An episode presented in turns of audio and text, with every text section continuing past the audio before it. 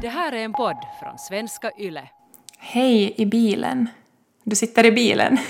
Ja, jag har flytt hemmet. Är det så när man ska prata sex? Ja, nej men okej, nu är jag här.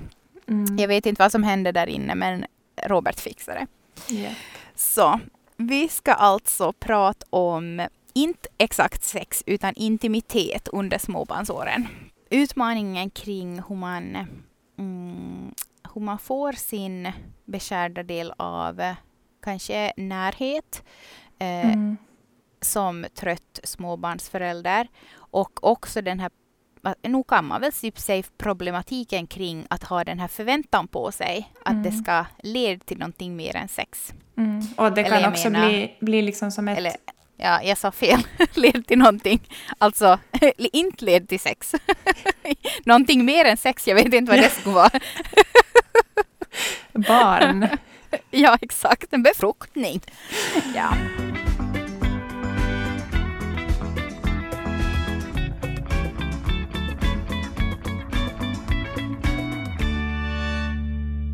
Hur får man egentligen till det mellan jobb och blöjbyten och matlagning?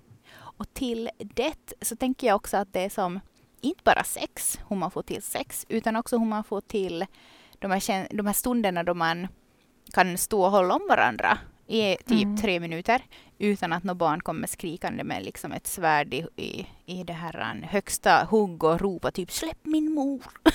Ja, och det som har, har tycker jag kommit efter att vi fick tredje barnet så har på något sätt blivit att jag kan till och med glömma att jag ens behöver det.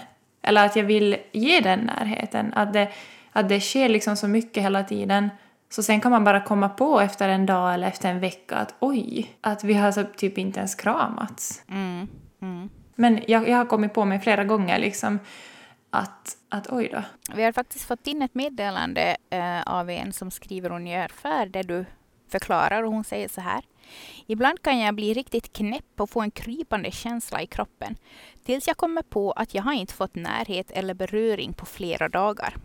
Mm. Nej men alltså, bara den där, för jag kan, just en sån här helt vanlig liksom dag. Det sker mycket, det är jobb och det är dagis och det är barn och det är mat och det är liksom allting. Sen när man äntligen har fått alla att sova, om man ens får alla att sova, så är det som en liten stund och det finns tusen saker som ska göras.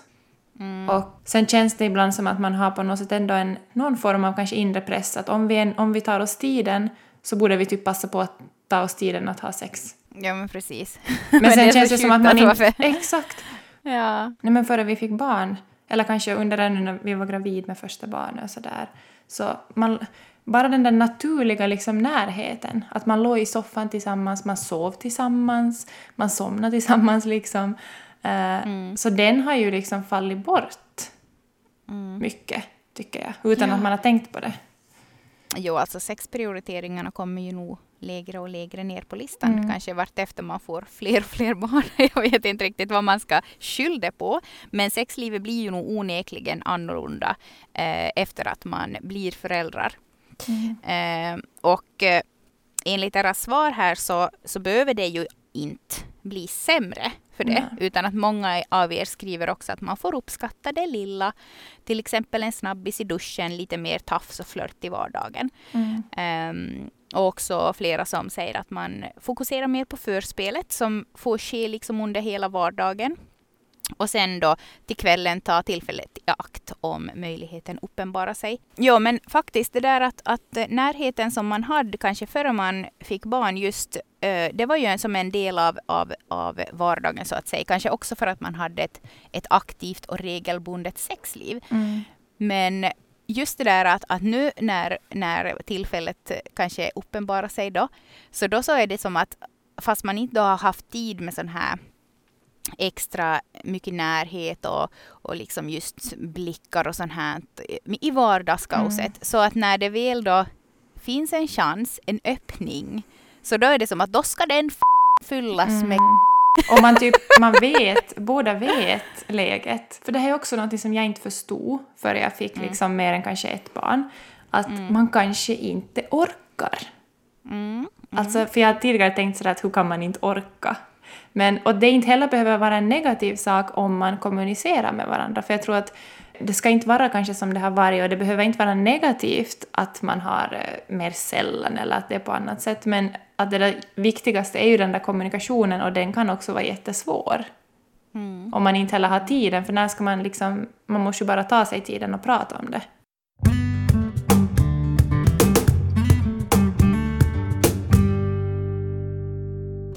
Men jag tänkte att vi ska hoppa in just mer på det här kring beröring som inte leder till samlag.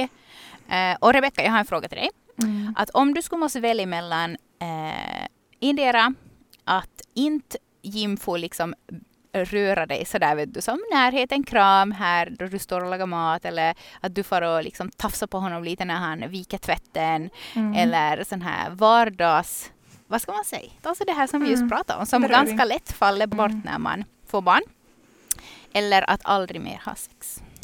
Fy vad svårt. Men just nu så är det nog beröring, vardagsgrejerna faktiskt. Så att sexet skulle falla ja. bort? Mm. Just nu? Ja, det är helt sant. Ja, just nu. Det Sen när man kanske... är 60 bara woho!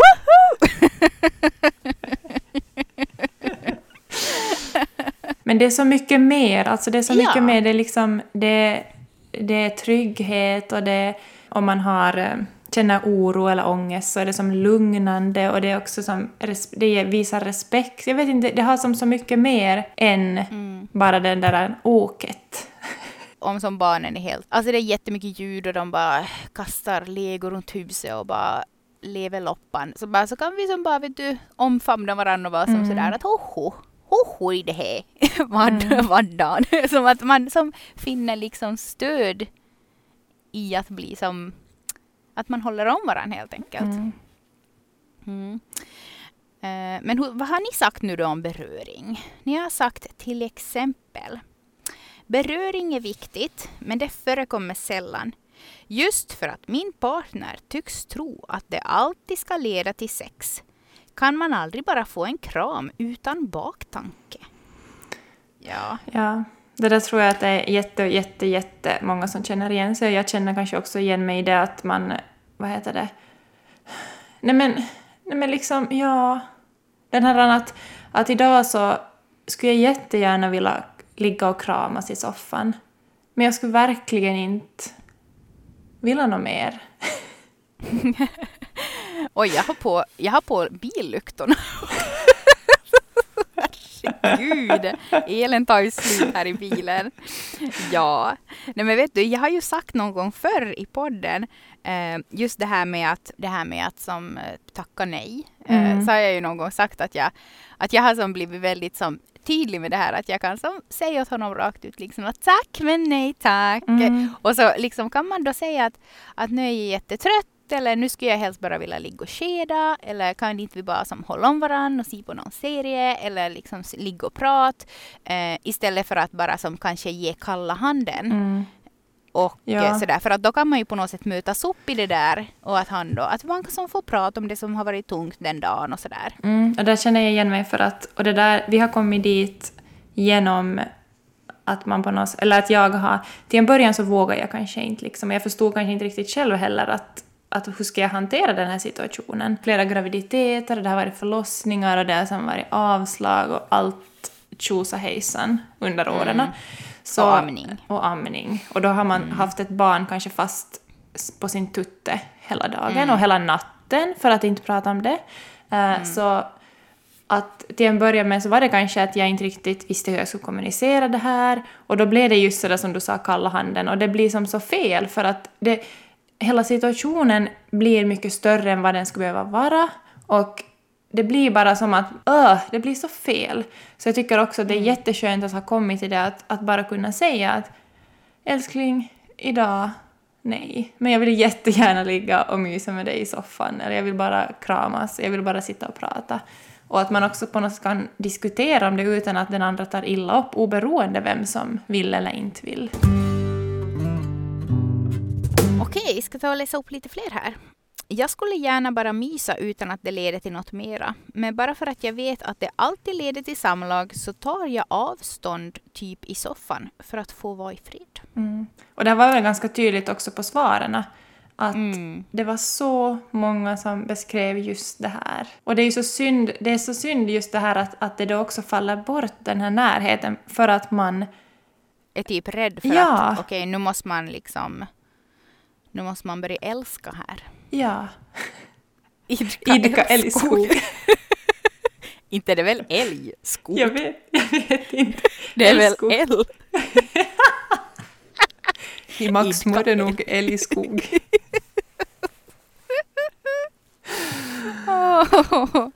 ja, vi ska se här. Um, uh, uh, uh, vi ska se. Okej, vi måste kanske ha någon positiv också. Och inte bara de här karlarna som blir fittiga. Okej. Jag gillar beröring. Bara det att sambon pajar mig lite eller håller om mig då, vi till exempel, so- då jag till exempel sover eller lagar mat. Beröring behöver inte leda till sex. Nej. Mm. Eh, och det där är något som jag själv har börjat har funderat på senaste tiden att hittills så har jag varit helt som fine med att vi, alltså just att vi sover typ på olika ställen när man sov, det här som varit så mycket från och till under många år. Men jag insåg här en, en kväll att jag faktiskt saknar nu det där att som få somna och att någon håller om mig och att få vara nära liksom och sova med varandra. det här, min mamma har ju alltid sagt åt mig att, att ni ska ju inte sluta att sova i samma säng för att när man sover i samma säng så då så blir man van typ med varandras odörer, Ja. sådana mindre smickrande Ja. så, sådana. Eh, och också just eh, att man liksom får en högre toleransnivå till, för till exempel nej men sådana här konstiga ljud. Liksom att snarkningar och smackningar och sånt. men också just det här, alltså som den här riktigt Perus närheten Exakt. faller ju bort. Men jag och Robert har nu lite så här löst det på så vis att vi, vi har som två soffor så att vi brukar som boka ihop dem till en. Mm. Eh, som sådär, så att det blir som en liten båt. Förstår du vad jag ja, menar? ja. Eh, och så brukar vi som det här ligger där då Nej men som se på någon film eller prat eller lös. Sudoku. ja. Eh, och sen så, det här, så somnar vi ibland där. Eh, och liksom ligger där och håller om varandra och sover tills då Björn vaknar av att han, eller som att han vill äta då, eller, eller vad det vilket barn det nu är som vaknar och har något ljud. Så då så får man som far då till varsitt håll. Ja. Man får tacka för sig. så, det här, så att vi försöker ändå hitta sådana små sätt att, att det här, få, få de, där, de där små ack så viktiga på något sätt beröringarna och närheten som just Mm. inte alls behöver leda till sex. Men hur är det sådär i vardagen då? Vad, Mm. Är det stunder vet du, när, när ni är hemma och vet du, han fixar och donar och städar med tvätten och sådär, så då blir det sådär mm, mm, mm. Eller är det liksom om han har varit borta länge och ni inte har träffats och du kanske liksom inte har fått så mycket hjälp där hemma och sådär, är det då du blir mm, mm, mm? Vad är Du som har inte fått så mycket hjälp. Men vet du Okej. så sådär att, att när du, hur ska jag förklara? Nej, men Ja, sådär, nej, men när du ser honom in action med, med Björn i sjalen och han dammsuger och... Ja, nej, men det är ju nog sant. Alltså, det tycker jag nog absolut om man ska räkna upp sina sådana här lusthöjare. Mm. Så då är det ju nog för det första att man, man har fått sovit, alltså kanske till och med fått en sovmorgon. Det skulle ju vara Mm. No, det är nog, ja. Ja, nej, men alltså att, att ha fått som sova bra under natten och sen att man Just kanske det här som jag lite pratade om just, att man som stöttar varandra och uppmuntrar varandra i Mm. föräldraskapet. Det tycker jag är en jättebra, eller jätte sån här stor lusthöjare för mig. Att jag känner Mm. att vi är som två i föräldraskapet. Mm. Eh, att jag inte drar lasset själv. Och sen förstås att vi, att vi som hjälps åt i, i eh, hela företaget kring hushållet Mm. så att säga.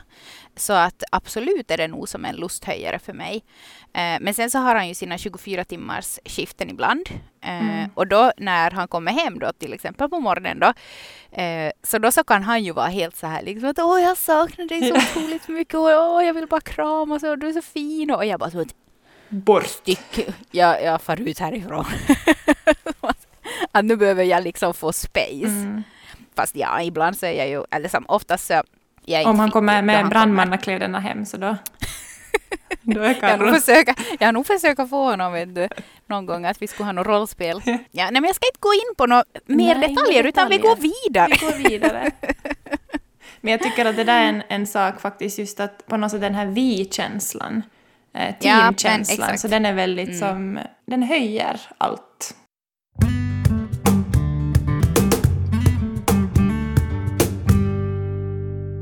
Vi frågar er att hur ofta har du lust för sex? Och precis som vi just nuddade vid så är ju nog den här lusten otroligt styrd av yttre omständigheter. Mm. Men vilka är dina sådana här lusthöjare? Jag räknar ju just upp här några av mina. Eh, Och sen, och sen kan jag ju bara infliga att ägglossningstimes... jag tänkte just säga det. Det är, som, Exakt. det, har, det är någonting som jag inte tänkte på före jag fick barn. Men jag tycker det blir typ starkt, jag vet inte, kanske det är med åldern, jag vet inte. Men det är som att det blir starkare med, för vad- hela tiden. Att det är så påverkat. Sen kan, jag, kan det vara så att åh, nu, nu känns det så här, nu skulle jag ha lust. Och så är jag bara okej, men det är typ, jag har ägglossning imorgon eller jag har just haft det. det jag tycker det är jättefascinerande hur det kan vara så. Eh, för mig så skulle det nog vara också som sömn. Helt den där fysiska, att orka. Att, att Ja. liksom välja mellan soffan eller att ha sex. Eh, så, Mm. Och sen nog som du, lite som du också sa, den här med vi-känslan på något sätt. Att man känner att man är, man är stöttade och man får uppskattning och att man ger uppskattning. Mm. Så det är nog väldigt basic, tycker jag. Mm, vi frågar då alltså av er att hur ofta har du lust för rajtan tajtan? Den här att hur ofta har du lust för sex, hur ofta har din manliga partner lust för sex? Karlarna hålls där i 8, 9, 10 och eh, kvinnorna har flest röster på 3. Mm. Skalan är 1 till 10, 1 är inte alls, 10 är väldigt ofta. Alltså hur ofta har du lust för sex? Mm. Det glömde jag när du just frågade att vad liksom är lusthöjande. Så in, har Mm. jag insett att beröring är det. Mm. Att om jag får beröring och jag får kramar och fast det inte skulle leda just då till sex, men det gör att jag får mera lust kanske dagen efter. Om jag får mycket beröring så vill jag också ha mera sex. För man känner en samhörighet på ett helt annat sätt om man får beröring av varandra. Mm. Ja, man på något sätt slappnar av i att jag kan också få beröring utan att det ska leda till sex. Och då är det liksom mer att, att sen när det väl gör det så då har man kanske energi för att man på något sätt har fått den där kärleken också utan att man bara, att det ska måste leda till sex. Mm. Några av er säger så här. Eftersom att vårt barn föredrar att mest klänga på mig för tillfället så känner jag att jag helst bara vill mysa eftersom att sex kan kännas lite jobbigt just nu. Jag använder dessutom ett preventivmedel som gör att sexlusterna har minskat väldigt mycket.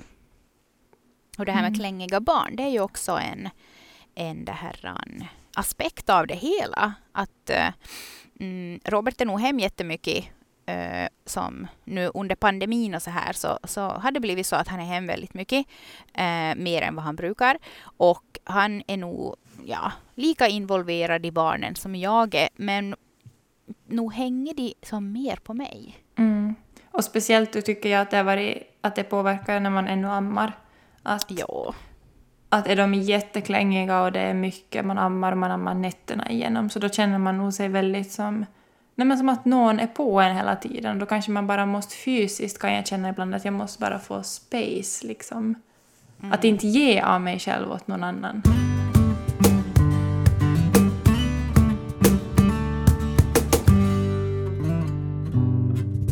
Rebecka, vi började ju häromdagen prata efter att du och Jim hade gjort några sådana här föda utan rädsla-övningar. Mm. Som alltså går ut på att man ska beröra varandra och, och liksom på sätt som får de båda säkert att som känna trygghet och lugn och så här ett lugnt sinne och att man helt Mm. enkelt blir fylld av må bra-hormonet oxytocin. Så att det är Mm. klart att under sådana övningar så blir det ju väldigt så här, men man kommer varandra väldigt nära. Mm. Och kan inte du berätta vad du insåg under era övningar? Nej men, alltså vad ska jag säga, fick jag som en sån där aha-upplevelse, det var kanske lite som också det vi redan talade om här tidigare, att på något sätt vad jag, alltså vad jag, vad jag saknar närhet och vad jag behöver närhet och vad det ger för lugn och för, alltså vad det ger, mycket. Så en sån liten sak som liksom att man bara fokuserar på varandra, rör vid varandra, känner att man är nära varandra. Att det kan, det kan ge så mycket att man blir riktigt rörd. Och just det där att eh, kanske till och med göra det när barnen är runt omkring. Mm. Att faktiskt ta sig tid att göra några sådana här övningar och sen veta att det här är, inte, det här är ingenting sexuellt. Mm. Utan det här är bara för att vi vill tanka närhet och vi vill skänka varandra.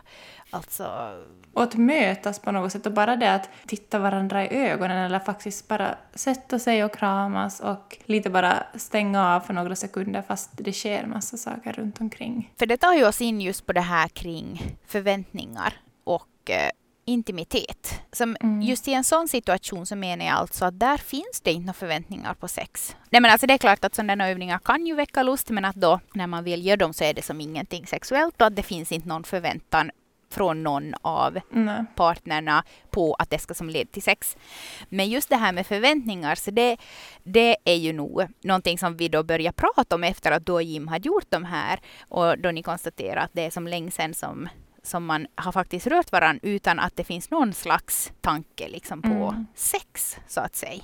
Eller som sådär att man bygger upp till någonting eller, eller så här. Och eh, vissa av de här meddelandena som vi har fått in så tycker jag som att det är jätte så här ehm, Nej, men just det här med de här arma förväntningarna och förhoppningarna som ligger och gruvar. Typ som att om det har gått några veckor och man inte har haft sex så då är det som att då kan man knappt ens få in i duschen Mm. utan att man liksom känner att okej, nu borde jag egentligen bjuda med honom. Och det här beskriver då alltså en av er. Ja, sex är ju en viktig del, men kan intimitet inte bara få vara lite skedande på soffan? Jag vågar till exempel ibland inte ens gå i duschen för då kommer en brunstig man efter och ska ha sex. Jag älskar hur hon har skrivit det. Jag ser framför mig liksom någon, att han bara som, han liksom, vet du så här, att det zoomar in på hans blick och han liksom Ja. vänder snabbt mot duschdörren och ser att hon smiter in och han bara direkt bara river i skjortan och bara liksom hoppar och galopperar iväg dit in och bara let's do it! Och hon bara som att jag ville bara duscha! Men det är ju som sådär att ibland om, nej men om, man, om jag har varit typ med flickorna i bad eller någonting så kommer man ut ur, ur vässan och så ska klä på sig eller någonting och så, så råkar man få någon blick då av sin man och så har han då en, en liten son i famnen som är sådär lika glad på tissarna bara ja mamma tiss tiss och man bara okej, nej. Man har som en liten och en stor som har blickarna på en. Trånar efter dig.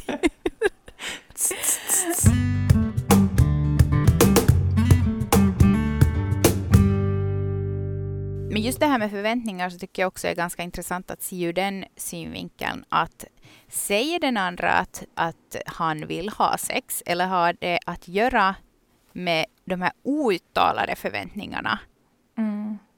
som kan finnas. Och, eller då att, att den här som inte vill ha sex inte liksom berättar varför hon inte har, liksom varför hon inte vill ha sex. Mm. Och kanske då märker att okej, han, han hade inte heller några förväntningar på att det skulle bli sex. Liksom att vet vi alltid? Det kanske, det, det kanske är så att ofta kan det vara så som man tror att det är. Men sen tror jag också att det är många gånger som man kanske bara tror att det är så och så antar man det just som du sa. Att jag tror det nog finns jättemycket underliggande som vi inte... Ja, och också just den här liksom hela eh, mäns stämpel att de alltid är så kåta och vet du, alltid Mm. som just brunstiga som springer efter en i duschen. och liksom så här att, att just det här som vi sa, just det här med att, att, eh, att hon hur, hur ofta har din man lust för sex och så är det bara 8, 9, 10. Så att det är ju inte män som har svarat så vi kan ju som ändå inte veta. Eh, det, stäm, det stämmer ju som inte, det är ju som inte fakta för att det är ju Nej. kvinnan som har som gissa. Men Mm. Gissar man alltid rätt då? Det är ju en intressant Ja, men- diskussion liksom att... Alltså många är säkert jättebra på det, men jag tror också att det är många som... Att det är svårt ännu att prata om det här. Mm. Ja, att liksom kommunicera på ett sånt sätt att man faktiskt vågar säga och lite som luska ut varför man känner som man känner och kan också ta varandras svar på något sätt. Att man inte blir sårad när den andra Mm. inte vill så många av er skriver här att ni liksom ofta avvisar era män för att ni, som, ha, ni har haft en lång dag med, med barnen och det har varit som att barnen har varit klängiga och så vidare och så vidare. Just det där att, att ofta bli avvisad och just som du sa, just att man inte liksom får bli sårad om den andra inte vill ha sex. Så där tänker jag ändå att, att det är, jag tycker att det ändå är okej. Okay att, att känna sig ledsen om man blir avvisad, bara man kanske då sen säger det högt. Inte som skuldbeläggande men att nog ändå att man ändå har rätt att säga som att Åh, det känns så skit när du avvisar mig eller liksom mm. att, att, Åh, att varför vill du inte ha sex med mig, att det gör mig ledsen. Eller liksom att jag känner mig helt äcklig och ful då du bara dissar mig hela tiden. Att det som, men det, det kanske... måste också finnas utrymme för att få sig sådana känslor och inte bara vet du ta det hela tiden som att såklart man ska acceptera alltid ett nej, förstås. Men också att man måste få ventilera dem där om man har blivit dissad typ vet du, flera månader i rad. Mm. Och det är kanske där just som den där att när man ger, det låter nu kanske som fel ord, feedback, men när man mm. ger kritik eller feedback eller bara ger som, får berätta hur det känns, att man mm. berättar mm. utgående ifrån hur man själv upplever det. Mm. Just sådär att, att för mig känns det så här när du vill eller när du inte vill eller eh, när det är si eller så. Istället för mm. att man säger det, vet du, att man går på att, att, att du gör alltid så här eller du, du säger så här eller du får mig att känna, liksom att på något sätt att beskriva det utgående ifrån hur du själv upplever det. Mm. För då är det också kanske att, det, att man får en lite vet du, djupare diskussion, att det är inte bara så här att han vill eller hon vill eller hon vill inte eller han vill inte och så blir man sur. Det mm. leder ju som ingen vart. Alltså, jag tycker att före man fick barn, eller när man hade fått barn, så var det ungefär så där att det kommer att vara så skit när man har barn, att, som, att nu är ert sexliv över och diba Men mm. nej, fast vi nu talar om utmaningar, så jag tycker inte alls att det liksom har blivit något sämre. Nej, och det tycker jag också att jättemånga av er också bekräftar här mm. när ni skriver till exempel att ja, vi har sex mer sällan efter att vi har blivit föräldrar, men sexet är mer intimt och på något mm. sätt finare nu efteråt när det mm. väl händer.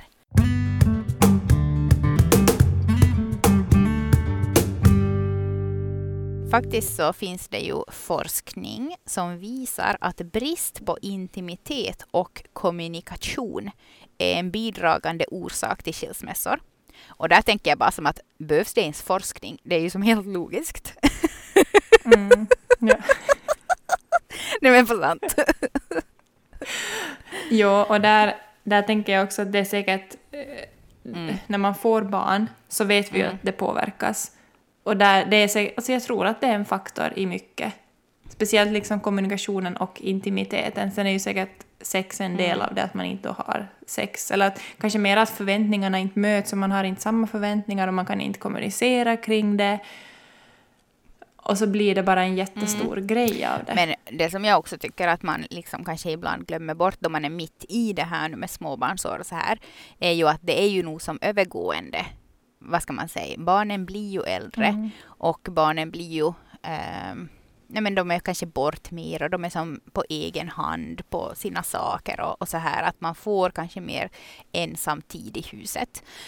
Um, men jag hörde också på en podd där hon berättade då att, att det här med att barnen blir äldre betyder inte automatiskt att det är lättare att få tid för sex för att man på något sätt känner sig som liksom att typ en baby vet man ju var den är om den är liksom i sin säng, så här i en spelsäng. Och typ en mm. fyraåring, de hörs när de kommer. ja. Men sen typ så här 11-12-åringar, så de kommer som smygande och mitt i allt så står de bara där i dörröppningen. och ser på då föräldrarna liksom har en kärleksfull stund. Att hon sa som att hon tycker som att det finns typ svårigheter i nästan alla åldrar tills de har flyttat ut. Men att hon, hon var inte ännu i det mm. läget att de hade flyttat ut, men att hon hoppades då på att, att sen kanske under pensionärens glada dagar, så då liksom tänds det på nytt till liv. Fast det känns som att, att uh, nu är det mycket och nu kanske man inte har tid och lust och sådär så får man inte ändå, eller jag har ändå tanken nej. att jag vill inte släppa det för att, nej men vet du sådär att vi tar upp det sen när barnen är. Att man måste ändå jobba mm. på det hela tiden och på något sätt, ja. Så menar vi er också skrev att, att man kan inte sluta ha sex bara för att man har blivit föräldrar, för att sen när barnen har flyttat ut om 20 år så då är det inte så lätt Nej. att bara liksom veva igång Nej. maskineriet på nytt. Och det är ju nog helt sant alltså. Nu måste väl kanske, alltså det är klart Ja. det går upp och ner. Det gör det. Men att man, Ja, och det går, Mm, det går ju i mm. perioder. Alltså men att båda två liksom kommunicerar kring liksom, vad behöver jag just nu, vad vill jag ha, hur är min lust, liksom, hur känner du och just att man ja, men alltså, pratar om det. Pratar, prata om ert sexliv. Men jag tror att, att vi skulle nog behöva mera verktyg och prata mer om liksom verktyg hur vi kan kommunicera med varandra kring sex. Eftersom att jag tror att det är svårt för många. För att vi inte ens, alltså när har vi ens lärt oss det? Har vi någonsin lärt oss att kommunicera som, mm, utan att det känns laddat kring det? Ja, nej. Om man inte har kunnat, alltså om man inte har pratat om det, eller om man känner att det är svårt, vilket jag tror att jättemånga gör, och jag har också känt att det har varit svårt. Hur börjar man prata? Om man inte heller har vänner som man kan prata med det här om. Att kunna ventilera med kompisar, att hur, har, liksom, hur, hur, hur känns det och det här känns jobbigt, hur ska jag, liksom, jag vet inte, men jag tror att vi skulle ha att bygga vidare på. precis som en av er skriver här och bekräftar det du är inne på så säger hon Jag tycker att det är oerhört svårt och tufft ämne att ens diskutera med min partner. Någonting som jag också tycker att är jobbigt är när man är barnfria och barnen sover över någonstans och man då förväntas ha sex. Som att man knäpper på en Mm. knapp och bara japp, nej men nu är jag kåt så nu tar vi en liten sväng om. Ja, Mm. faktiskt. Alltså, Där är ju nog förväntningarna som, det känns som att det är förväntningar också för liksom från Ja, alla också typ mormor och morfar är helt sådär, som att jaha, fick ni till det nu? Ja, Fy vad hemskt.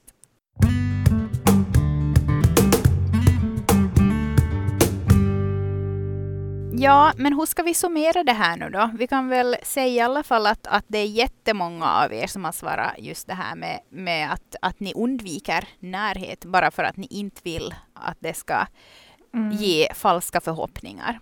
Att vi cravar efter det men att ändå så väljer man helt enkelt ibland bo- bort det för att man är för trött för att ha Mm. sex. Men alltså, ja, det är väl nog det här som vi än en gång kommer fram, alltså tillbaks till kommunikation. Som att kan jag få en kram här nu utan att... utan att vi måste köra allt. Hela, hela Ja. radiramsan. ja. Nej men hörni, vi har ju haft lite så här sexavsnitt med jämna mellanrum och det kommer vi helt klart att fortsätta med. För att det är ju ett väldigt aktuellt Mm. ämne för allihopa, men alltså folk pratar ju inte om det. Men det, vi känner att vi tar en för teamet, vi, vi kan prata om det. Vi pratar om det, ja. Yes. Hörni, jag hoppas att ni har en jättefin vecka och tack för att du lyssnar på Föräldrasnack. Okej hörni, ha det så fint så hörs vi igen nästa vecka. Hej då.